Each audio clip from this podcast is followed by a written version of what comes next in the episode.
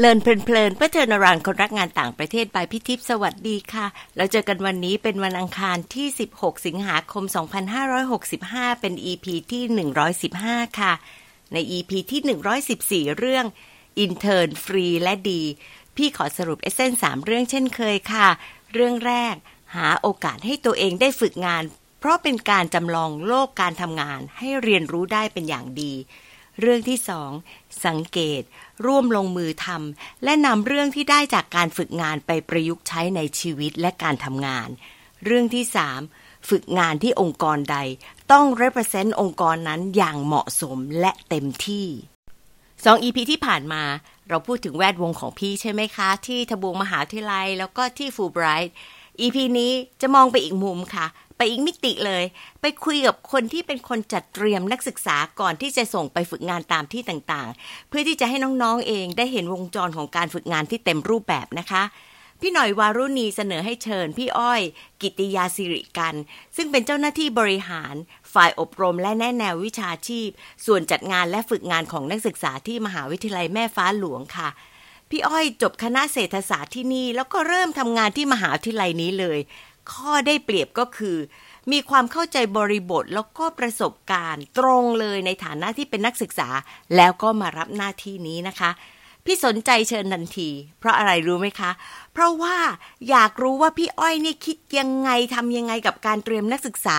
เพราะจากประวัติที่พี่หน่อยเล่าให้ฟัง คนนี้นี่แหละ ไปเชิญให้คุณท็อปบิดคับจิรายุทธ ทรัพย์ศรีโสภาแล้วก็คุณคมสันลี CEO Flash Express ไปคุยให้นักศึกษาฟังทำไปได้ยังไง ยากนะคะ พี่ฟังแล้วพี่ชอบเลยค่ะ ก็เลยตั้งชื่อ EP นี้ก่อนว่าปังก่อนเป็น intern ค่ะ สวัสดีค่ะ อ้อยขอบคุณนะที่มาในรายการ สวัสดีค่ะพี่ทีดีใจมากเลยค่ะ ใช่ก็เห็นว่าชอบฟังพอดแคสต์พี่ก็เป็นแฟนพอดแคสต์มากเลย ก็สักวันหนึ่งก็อาจจะมีรายการของตัวเองนะอ้อย โอ้โหเป็นเกียรติอย่างมากเลยค่ะวันนี้ที่มาของพี่ทิพย์เหมือนมาฝึกซ้อมไปก่อนดีดีค่ะ นี่ก็เหมือนกับว่าออกมาจากคำเฟิร์ตโซนของตัวเองอีกระดับหนึ่งเหมือนกันเนาะที่จะมาทำอะไรที่มันแตกต่างนะคะ ค่ะ โดยปกติเนี่ยเราเจอกันที่แม่ฟ้าหลวงอยู่ แวบๆๆนะคะทำอะไรคะที่มหาลัยแม่ฟ้าหลวงค่ะ ของอ้อยเนี่ยอ้อยเป็นเจ้าหน้าที่บริหารค่ะ งานที่อ้อยทำอยู่ก็จะเป็นงานเกี่ยวกับการเตรียมนักศึกษาก่อนที่จะจบก่อนที่จะออกไปฝึกงานค่ะ ส่วนใหญ่ก็จะเป็นงานเรื่องของการเทรนนิ่งอบรมนะคะ เหมือนกับสร้างองค์ความรู้อะไรต่างๆ ให้น้องๆให้ เกิดความพร้อมที่สุดก่อนจะไปลงสนามจริงของการทำงานเอาอย่างนี้ดีกว่าค่ะ ประมาณนี้ค่ะพี่ทิพย์แล้วจริง ๆ ตัวเองเคยไปฝึกงานไหมตอนที่อยู่แม่ฟ้าหลวงตอนเรียนอยู่ ฝึกค่ะ ตอนนั้นเราก็ไปฝึกเหมือนกัน มันก็เหมือนกับภาพสะท้อนกลับว่า เออ ตอนเราไปฝึกเราขาดอะไรไป เราก็อยากกลับมาเตรียมน้องๆให้ให้พร้อมมากกว่าเดิมอะไรอย่างนี้ เราก็เคยฝึกค่ะพี่ทิพย์ ค่ะ อันนี้คิดถึงพี่เลยเหมือนกัน เพราะว่าพี่เนี่ยสอบฟูไบรท์ตกสองรอบ อืมเพราะฉะนั้นเวลาพี่มาเป็นผออนี่พี่รู้เลยว่า เอาละถ้าคนตกก็เป็นแบบนี้ คนที่ไม่ตกต้องทำยังไงอะไรเงี้ย มันก็เป็นวิธีย้อนเราจะเข้าใจใช่ไหมคะเข้าใจฟิลของคนที่เคยตกแล้วแบบมามาช่วยเหลือเขาอะไรอย่างนี้อ้อยก็ประมาณนั้นนะคะดูว่าเอ้ยเราไปโป๊ะแตกเรื่องอะไรแล้ว ต้องกลับมาเตรียมน้องยังไงให้ไม่โป๊ะอะไรอย่างเงี้ย ค่ะ แล้วที่โป๊ะน่ะคืออะไร โป๊ะก็คือตอนไปฝึกอะอ้อยต้องเล่าย้อนไปว่าตอนอ้อยฝึกอะอ้อยไปฝึกอ่า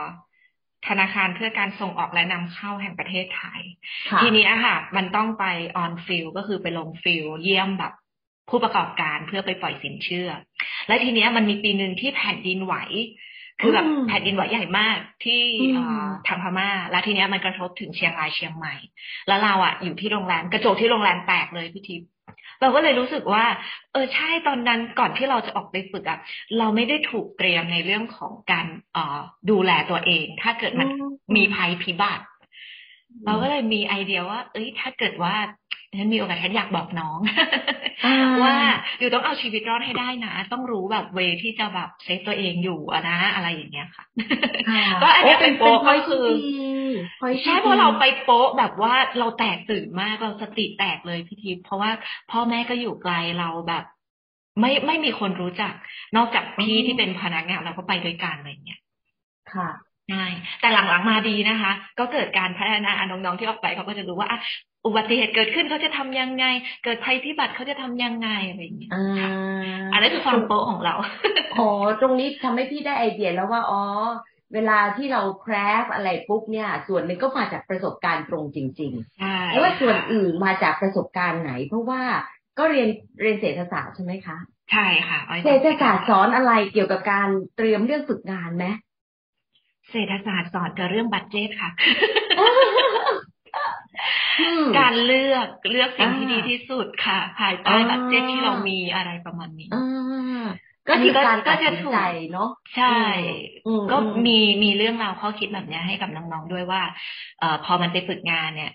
โอเคละอาจจะได้ที่ฝึกงานที่ดีนะ แต่ว่าต้องไปอยู่ในที่ค่าใช้จ่ายสูงค่าครองชีพสูง มันก็ต้องดู budget ให้พอดีกับทางบ้านของเราด้วยอะไรเงี้ยค่ะ อันนี้จะเป็น feel ของการสัมภาษณ์น้องๆว่า โอเค เราพอไปได้ไหมอยู่ field นี้มีค่าใช้จ่ายแบบนี้ ช่วยน้องๆกรองมากกว่าค่ะ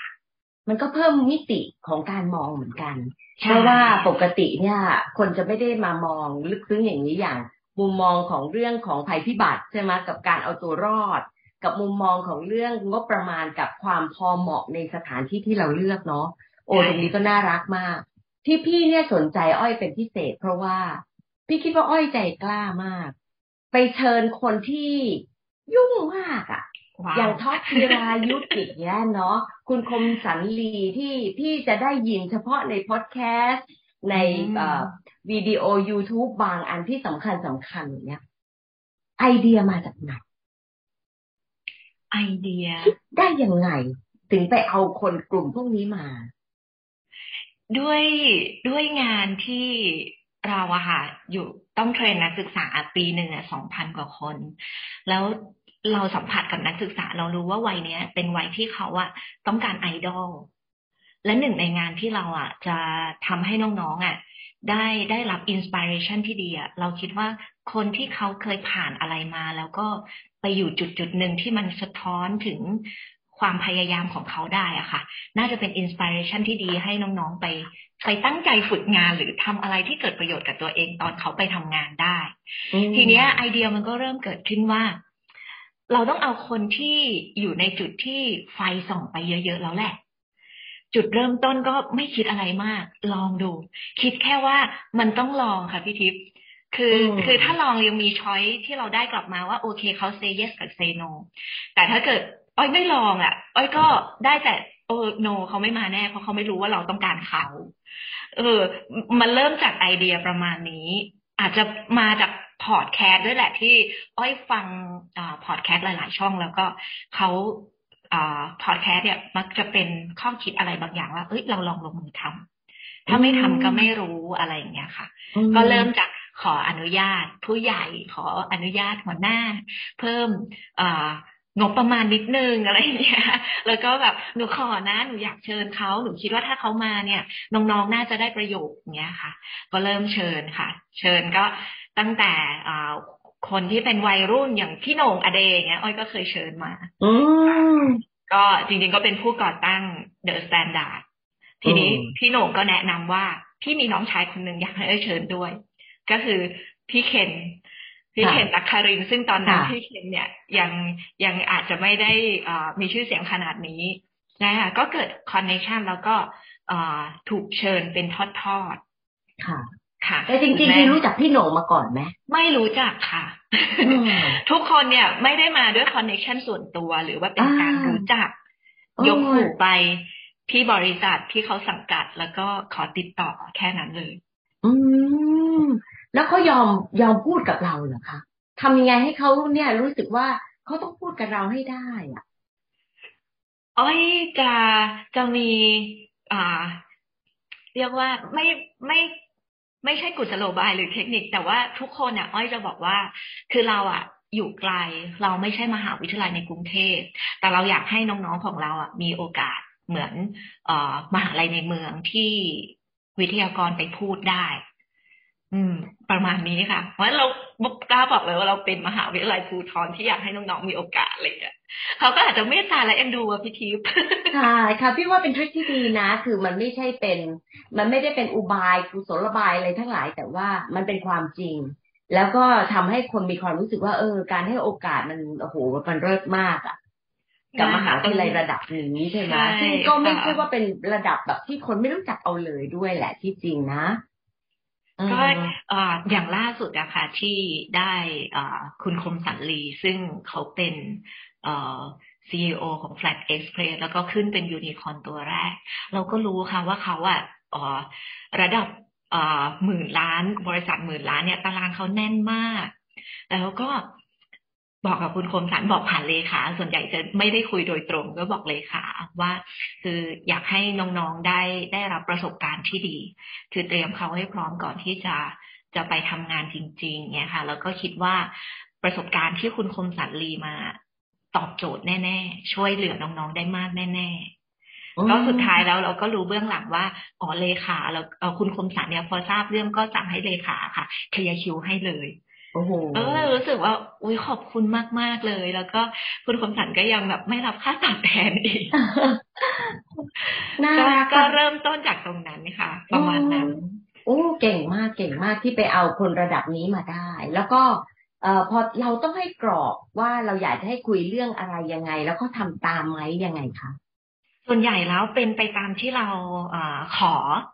ขอเขาไว้อย่างเช่น เอ่อถ้ามีมีไอเดีย จริง ๆ ไอเดียอ้อยจะมาจากฟีดแบ็ของของสถานประกอบการด้วยค่ะ ว่าเขาอยากเห็นเด็กออกไปในในเอ่อกลุ่มมิ่งแบบไหน ซึ่งเราอะทำรายงานการวิเคราะห์ไว้ทุกปีว่าเอ่อเขาต้องการยังไง ทีเนี้ยพอมีวิทยากรที่เรา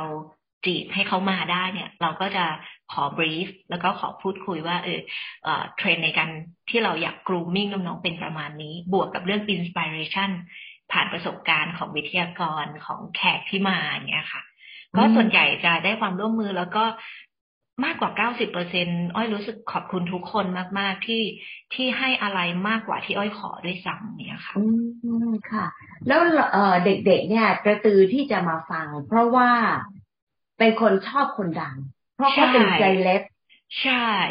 แล้วเขารู้สึก inspire มากน้อยแค่ไหนตามนั้นตรงนั้นวัดยังไง เพราะว่าเด็ก ๆ เนี่ยบางทีก็จะ กรูมาเพราะชื่อ อ่า ใช่ใช่ตรงนี้เราจะทำยังไงว่าให้เขาได้ อย่างมีปีหนึ่งค่ะอ้อยเชิญคนหนึ่งก็คือพี่โอมค็อกเทล ค่ะ ซึ่งถ้าเราพูดว่าวงค็อกเทลก็คือวงร็อกใช่ไหมคะค่ะ แต่ว่าอีกด้านหนึ่งเนี่ยนักร้องนำก็คือคุณโอมเนี่ยมีความสามารถในการไปบรรยาย ไปบรรยายที่เสร็จ ไปบรรยายที่ตลาดหลักทรัพย์ หรือว่าเรื่องการเงินเรื่องกฎหมายอะไรอย่างเงี้ยค่ะอ้อยก็เชิญเขามาปีหนึ่งซึ่งอันนี้ก็ Amazing มากที่เอ่อพี่โอมเขาก็ตอบรับ แล้วก็สิ่งที่พี่โอมมาพูดเนี่ย inspire เด็กๆมาก อ้อยวัดจากผล อ้อยก็จะมีแบบประเมินให้น้องๆเนี่ยประเมินตอนท้ายรายการว่าอชอบไหมไม่ชอบ มีอะไรที่อยากให้เราปรับปรุงไหมก็โอเพนให้เสนอความคิดเห็นมา คะแนนความประเมินแบบความชื่นชอบอะในงานนั้นเนี่ยแบบสูงปรี๊ดเลยค่ะ เราทำให้เราได้รู้ว่าอ๋อเด็กๆเขาชอบแบบนี้ แล้วก็คอนเทนต์หรือเนื้อหาที่วิทยากรหรือแขกที่เราเชิญมาให้กับน้องๆไปคำถามที่ตอบมาอะไรเงี้ยเออมันตอบโจทย์ ซึ่งเขาก็จะคอมเมนต์เป็นฟรีเทคมาว่าเฮ้ยพี่มันดีมาก ขอบคุณที่พี่เชิญเขามา หรือว่าเฮ้ยพี่ผมมีเป้าหมายในชีวิตละอะไรอย่างเงี้ยค่ะเราเราก็จะดูจาก wording ซึ่งมันอาจจะเป็นข้อมูลที่มีคุณภาพที่เราต้องเอามากลั่นกรองว่า อ๋อน้องๆเขาเขามีความคิดเห็นแบบนี้ มันก็จะเป็นไอเดียในการจัดงานครั้งต่อๆไปเนี่ยค่ะ เพราะฉะนั้นมันที่จริงก็คือการประเมินเนี่ยมามองจากสิ่งที่น้องเขาเขียนมาว่ามันมี power powerful แค่ไหนเช่นไอการมีเป้าหมายชีวิตเนี่ยพี่ว่ามันตอบโจทย์จริงๆโดยไม่ต้องไปดูว่าได้อะไรคอนเทนต์อะไรใช่ไหมคะ ใช่ค่ะแล้วก็หลังๆค่ะพี่ทิพย์อ้อยเวลาจัดอะค่ะ ด้วยสถานการณ์โควิดเลยแหละเราแบ่งเป็นสองช่องทางก็คือออนไลน์ได้ออนไซต์ได้ ทีนี้พอเป็นออนไลน์มันจะดีอย่างหนึ่งที่น้องๆกล้าที่จะโต้ตอบ น้องๆกล้าที่จะ mention มา แล้วก็โต้ตอบกันแบบ real time ในไลฟ์อันนี้ก็จะเป็นอีกอย่างหนึ่งที่พอเราไปดูข้อมูลหลังบ้านจากเพจที่ทำงานเนี่ย ก็จะรู้ว่าโอ้น้องๆเขาเข้ามากันเยอะมาก มันสะท้อนถึงความสนใจ ความ react กดหัวใจ กดเอ่อหน้าแบบว่ายกนิ้วให้หรืออะไรอย่างเงี้ย เราก็จะเอาตรงนั้นมามาดูเทรนด้วยว่าอ๋อมันโดนใจเขาขนาดไหน เทคโนโลยีก็ช่วยระดับหนึ่งค่ะ อ่า ดีใช่ค่ะ แล้วเราเราเนี่ย เวลาเราเลือกคน เท่าที่พูดมาไม่มีใครอยู่ในวงการศึกษาเลย ใช่ค่ะเนาะแปลกมากเลย ในวงการศึกษา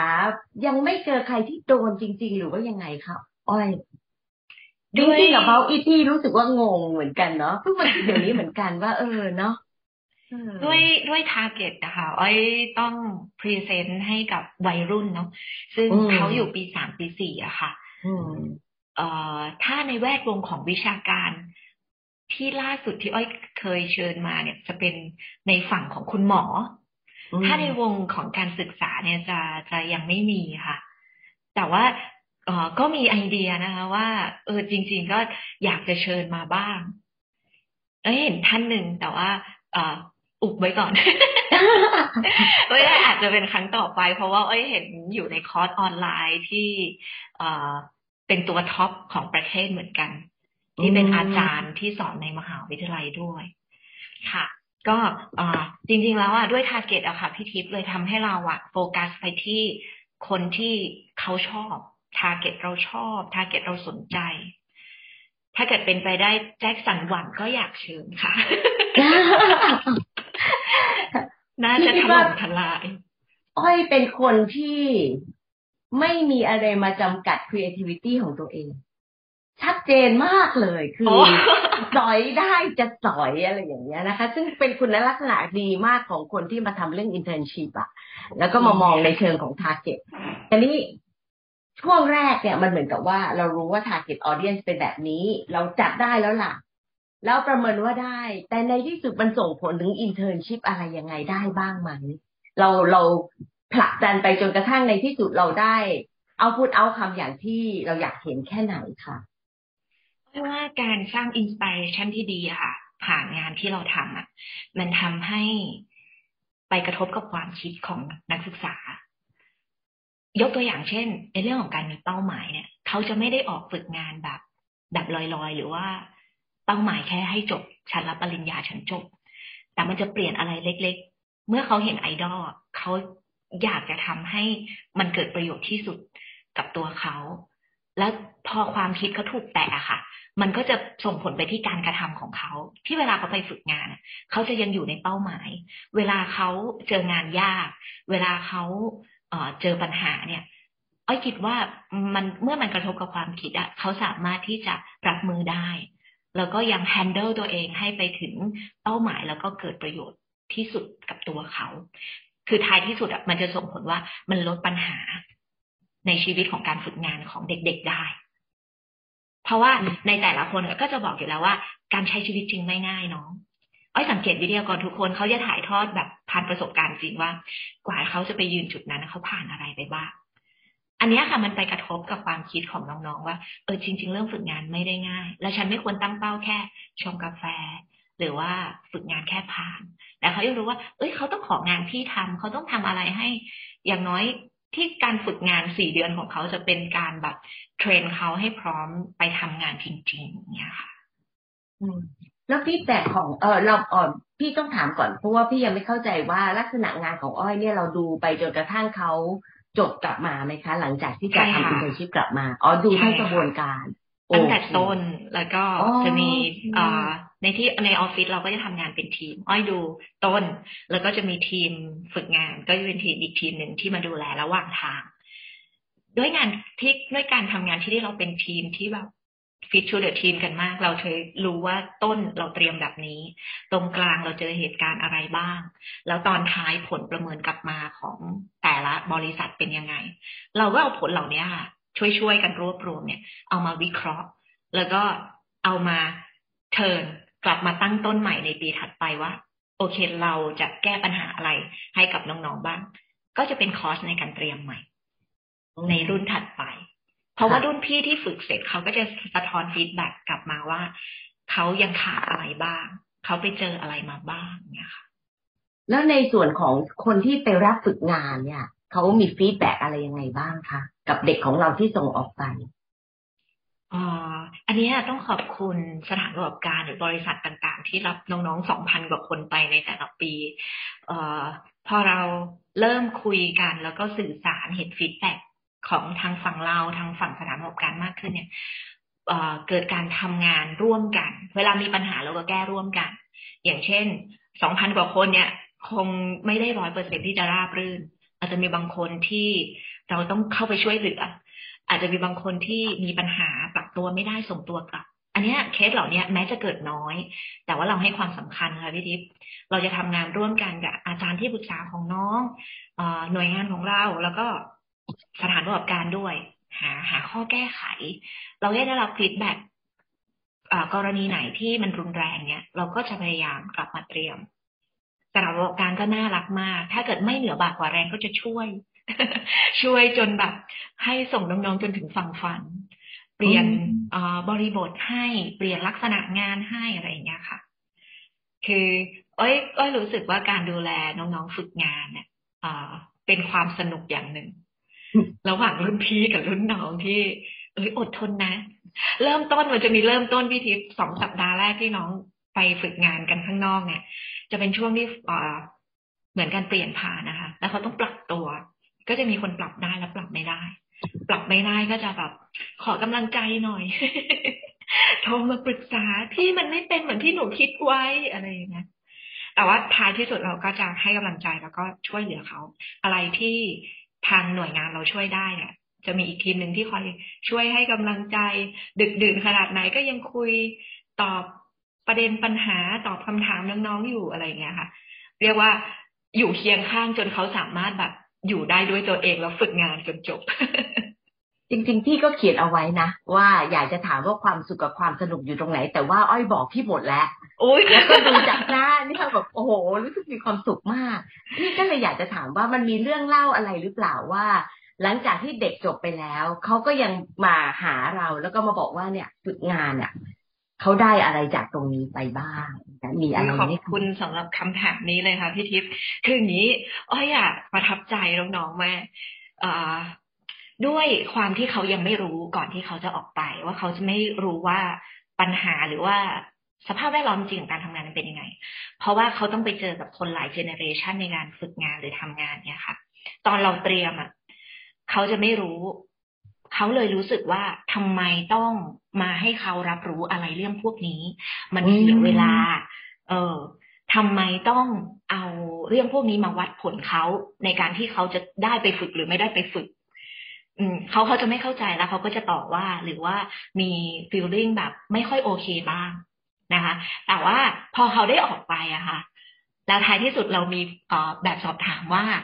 ไอ้ที่เราเตรียมไปตั้งแต่ตอนแรกอะยูโอเคไหมยูชอบไหม แล้วอะไรที่ยูไม่ชอบ อะไรที่ยูคิดว่ารุ่นน้องไม่ต้องเตรียมก็ได้อะไรเงี้ย ปรากฏว่าติ๊กมาหมดเลยค่ะ แต่ละงานที่แต่ละกิจกรรมที่อ้อยจัดให้ให้เขาเข้าไป train เลยเนี่ยเขาติ๊กมาหมดเลยว่ายังคงจำเป็นยังคงจำเป็นยังคงจำเป็นท้ายที่สุดถามว่ารุ่นน้องอะควรเข้าไหมเขาบอกว่าร้อยเปอร์เซ็นต์รุ่นน้องควรเข้า ก็จะมีแวะเวียนแบบว่า เอาของมาให้พี่หนูกลับมาเยี่ยมเนี่ยจบแล้วได้ทำงานต่อนะอะไรอย่างเงี้ยพี่ทิพย์ซึ่งบางคนเนี่ยเขาได้ไปอยู่ในองค์กรที่ที่ดีจริง ๆอะ ระดับ top ของประเทศจริง ๆ แล้วก็บางคนก็ถูกส่งต่อไปยังออฟฟิศของต่างประเทศ บริษัทที่เขาแบบขยายไปต่างประเทศเนี่ยค่ะ ก็ดีใจไปกับเขาน้องๆกลับมากลับมารับปริญญาเนี่ยก็จะกลับมาหาเรา แล้วก็มาบอกเออพี่ขอบคุณมาก แต่ตอนนั้นเนี่ยผมอะค่อนข้างบ่นอะไรประมาณนี้ค่ะ ก็จะเป็น feeling ที่แบบเออ มันต้องใช้ระยะเวลาให้ให้น้องๆเขาเอ่อ ได้เรียนรู้กับสถานการณ์จริงแล้วท้ายที่สุดเขาจะเก็ต get to the point ว่า อ๋อทำไม อืมแล้วพอย้อนมองของตัวเองเนี่ยไอตอนที่ internship ของตัวอ้อยเอง อ้อยอยากทำอะไรแล้วก็ยังไม่ได้ทำตอนโน้น ถ้าเกิดเทียบกับของอ้อย สิ่งที่อ้อยอยากมาเตรียมให้กับน้องๆ มันใส่ไปหมดแล้วค่ะพี่ทิพย์มันใส่ไปหมดตลอดระยะเวลาเก้าปีที่ที่มาอยู่ที่นี่แล้วก็เริ่มพัฒนาคอร์สกันมา ก็ปรับเปลี่ยนไปเรื่อยๆ แล้วก็ใส่เข้าไป เป็นอะไรที่เพิ่มเติมมากกว่า ที่เรารู้สึกว่าอยากส่งต่อให้เขาให้เขาไม่รู้สึกเสียดายหรือเสียใจ ว่า เอ้ย มหาลัยไม่ได้ให้เขาไว้อย่างเงี้ยค่ะ พี่มีคำถามสุดท้าย โลกมันเปลี่ยนเร็วอะใช่เราจะทำยังไงกับการที่ทำให้ internship ยิ่งมีความหมายต่อโลกที่มันเปลี่ยน เพราะว่าที่ทำมาเนี่ยก็เยอะมากนะ การใส่ effort การคิดริเริ่มสร้างสรรค์คิดว่าจะต้องพัฒนาด้านไหนมากขึ้นอ่าเล่าในสิ่งที่กำลังทำอยู่ดีกว่าเพราะว่าเป็นสิ่งที่อยากอยากให้น้องๆได้ได้รับไป ก็อย่างที่พี่ทิพย์บอกว่าโลกมันเปลี่ยนเร็วมาก ทีนี้เราก็มีไอเดียว่า เราคงไม่ได้มานั่งอบรมน้องๆ กิจกรรมหนึ่งเนี่ยสองสามชั่วโมงอีกต่อไป ทางเราทางมหาวิทยาลัยก็ให้โอกาสแล้วก็สนับสนุนเราให้ทำเป็นคอร์สออนไลน์พี่ทิพย์อาจจะเคยเห็นแบบ Coursera หรือว่า Udemy academic คอร์สออนไลน์อะไรต่างๆ ที่เราสามารถเข้าไปแบบ พัฒนาตัวเองเพื่อ up skill reskill อันนั้นแหละค่ะ เราเอาแพลตฟอร์มแบบนั้นมาปรับใช้ ให้เข้ากับบริบทของเรา และเกิดเป็นโปรแกรมหนึ่งขึ้นมา ให้น้องๆเนี่ยได้เข้าไปศึกษาในเรื่องที่ตัวเองอะ ชอบ แล้วก็ใน step ต่อไปอะ เราจะทำเป็น radar chart ว่า skill อะไรในศตวรรษที่ 21สำหรับคนทำงาน ที่ควรจะมี แล้วนะตอนนี้เขามีอะไรไปแล้วบ้าง มันจะเห็นภาพใยแมงมุม หรือ radar chart ที่ที่สะท้อนความเป็นตัวเขา แล้วเขาขาดอะไรเขาไปเติมในโปรแกรมนั้น ในระบบนั้นที่เราทำขึ้น และท้ายที่สุดเนี่ย เอออ้อยอยากเห็นหน้าตาที่มันจะ export เหมือนแบบเหมือน report ของ radar chart แล้วก็ skill ของนักศึกษา attach ไปกับเรซูเม่ให้น้องไปสมัครงาน หรือว่าไปสมัคร internอืม ดีจังเลยแล้วมันจะออกมาเป็น radar chart อีกอันหนึ่งคือ before กับ after อีกเนาะใช่ไหมใช่ค่ะเราเราอยากไปถึงจุดนั้นอ่านี่ก็จะ attach ไปกับการทำงานละทีนี้เวลาสมัครงานเนาะว่าดีมากเลยค่ะ โอเคก็กำลังพัฒนาค่ะพี่ทิพย์ใช่ที่ว่ามันเป็นงานใหญ่แล้วก็เป็นงานที่มีระบบที่ใช้เทคโนโลยีได้ดี ก็ให้กำลังใจค่ะ มันไม่ง่าย แล้วก็ การเกี่ยวกับคนแล้วก็อนาคตของคน แล้วก็การเปลี่ยนแปลงของโลกอะพี่ว่ามันมี factor เยอะ ให้กำลังใจเยอะๆก็เห็นว่ามีความสุขและมีความสนุกนะที่ว่าทำไปได้อีกเยอะเลยล่ะค่ะขอบคุณค่ะอนาคตอาจจะขอพี่ทิพย์มาเป็นวิทยากรช่วยกันพี่จะมา observe ว่าทำอะไรกันพี่ว่าน่าสนใจขอบคุณค่ะ ขอบคุณนะคะ อ้อย แล้วมีโอกาสเจอกันอีกค่ะ ขอบคุณค่ะพี่ทิพย์สวัสดีค่ะ ขอบคุณอ้อยอีกครั้งนะคะ พี่อยากจะสรุปเป็นสามเรื่องอย่างนี้ค่ะ เรื่องแรกก็คือ student first พี่อ้อยมุ่งเน้นความต้องการแล้วก็ความสนใจของนักศึกษาอย่างมากเลย พยายามจะหาคนดังที่เป็นไอดอลเพื่อที่จะดึงดูดความสนใจให้เด็กๆเข้าฟัง แล้วก็จะต้องเป็นผู้ที่สามารถให้มุมมองที่เป็นประโยชน์ต่อการฝึกงานด้วยการเชิญคนดังไม่ใช่เรื่องง่ายค่ะ พี่อ้อยเองก็อาศัยการฟังพอดแคสต์เข้าช่วยเพื่อที่จะให้รู้จักกับคนที่ตัวเองเนี่ยอยากจะไปเชิญแล้วก็อยากจะได้มาคุยกับเด็ก ๆ นะคะ แล้วก็คนที่ไปเชิญแต่ละคน ภาระงานล้นตารางมาก แล้วก็ยังได้รับคำเชิญจากหลายหลายแห่งเลยค่ะ พี่ก็เลยอยากจะชมพี่อ้อยอย่างนี้นะคะว่าการใช้มหาวิทยาลัยว่าเป็นมหาวิทยาลัยต่างจังหวัด แล้วก็จะเป็นการให้โอกาสนักศึกษา ให้เป็นเหตุผลโน้มน้าวให้รับเชิญ เป็นพี่พี่ก็ใจอ่อนแล้วก็จะต้องพยายามจัดเวลาให้แน่ ๆ เหมือนกันค่ะ พูดถึงคนดัง พี่นึกถึงงานหนึ่งที่มาเชิญพี่ไปพร้อมกับแอนดรูว์บิกส์นะคะ ไม่แน่ใจว่าน้องๆจะรู้จักหรือเปล่า เขาไปพูดถึงเรื่องของความสำคัญของการเรียนการพูดภาษาอังกฤษค่ะ ตอนที่อยู่เวทีกันสองคนก็สนุกดีนะคะ เราก็พูดคุยกันกับคุณแอนดรูแบ่งประสบการณ์กันให้นักศึกษาฟัง แต่พอตอนจบเท่านั้นล่ะค่ะ พี่ทำตัวรีบหลบไปห้องน้ำเลย ยิ่งเห็นเด็ก ๆ กรูเข้าไปหาคุณแอนดรูพี่ยิ่งรู้สึกเลยค่ะว่า ตัดสินใจถูกที่เลี่ยงไปซ้ำไม่งั้นเนี่ยออกวดเหมือนกัน สรุปแล้วไม่ว่ายุคไหนสมัยไหน เด็กๆก็ปลื้มคนเป็นเซเลบขนาดเลยล่ะค่ะ ประเด็นที่สองที่พี่อยากจะสรุปคือการมองภาพรวมอย่างเป็นระบบค่ะ ที่ไม่ใช่เป็น one shot event ทำเสร็จก็จบกันนะคะ ได้คนที่ดังมากมาแล้วก็ถือว่าเป็นผลสำเร็จแล้วก็จบมันไม่ใช่อย่างนั้นเลย พอถามไปว่าเป็นยังไงหลายคนก็อาจจะบอกว่า โอ้ผลประเมินออกมาดีนักศึกษาเข้าร่วมจำนวนนั้นเท่านี้มากกว่าที่คิดไว้ แล้วก็มีความพึงพอใจสูงมาก แต่ไม่ใช่ที่พี่อ้อยทำค่ะ พี่อ้อยทำมากกว่านั้นอีกหลายชั้น เชิญคนดังมาแล้วก็ยังประเมินผลว่า น้องๆตอบคำถามปลายเปิดว่ายังไงบ้าง บางครั้งเป็นประโยคแล้วก็คำตอบง่าย ๆนะคะ แต่ตรงจุดค่ะ อย่างที่พูดว่าทำให้มีเป้าหมายในการฝึกงานการมีเป้าหมายเป็นเรื่องใหญ่ที่ทำให้การฝึกงานมีความหมายมากขึ้น และถือว่าเป็นการฝึกวิธีคิดของนักศึกษาให้มองตัวเองว่า ต้องการอะไร คาดหวังอะไร จะได้ทำให้การฝึกงานมีทิศทางให้เดิน แล้วก็ประเมินตนเองชัดได้ขึ้นด้วยค่ะ วงจรการเตรียมนักศึกษาก็ไม่ได้จบอยู่แค่นั้น ในหน่วยงานของพี่อ้อยก็มีระบบสนับสนุนตลอดการฝึกงาน มีการประเมินแล้วก็รับฟังสถานประกอบการ วิเคราะห์นำบทเรียนไปปรับปรุงในปีต่อๆไป เรียกว่าโคตรปลูกจริง ๆ เลยค่ะ แล้วก็เรื่องที่เล่าก็น่ารักนะคะ นักศึกษาอาจจะบนอาจจะเบื่อ เพราะไม่เคยเห็นภาพเบื้องหลังนะคะ ว่ากว่าจะทำงานได้ขนาดนี้ทำให้ครบถ้วน มันมาจากความริเริ่ม ความพยายามที่จะให้นักศึกษาได้โอกาสที่ดีที่สุด แล้วก็จะทำให้ผลการฝึกงานเป็นประโยชน์ต่อชีวิตของนักศึกษาหลังเรียนจบด้วยค่ะ เรื่องแบบนี้ต้องให้นักศึกษาเรียนรู้ตอนไปทำงาน แต่ทั้งนี้ทั้งนั้น ถ้านักศึกษาได้ฝึกการรีเฟล็กตัวเองบ่อยๆ ก็จะเห็นภาพเหล่านี้ได้เร็วขึ้น แล้วก็จะยิ่ง appreciate พวกพี่ๆ แล้วก็อาจารย์ ที่บริหารจัดการแล้วก็หยิบยื่นประสบการณ์ดี ๆ ให้ค่ะ ประเด็นสุดท้ายพี่ขอชมพี่อ้อยเรื่อง growth mindset สุดๆ ค่ะ กล้าท้าทายตัวเอง แล้วก็เชิญคนที่คิวทองเท่านั้น พอซูมคุยกัน เห็นชัดเจนว่ายิ่งท้าทายรู้สึกว่าจะทำให้ฮึกเหิม ยิ่งสนุกใหญ่ พูดถึงความยากในการเชิญคนมาพูด หน้าตาพี่อ้อยมีความสุข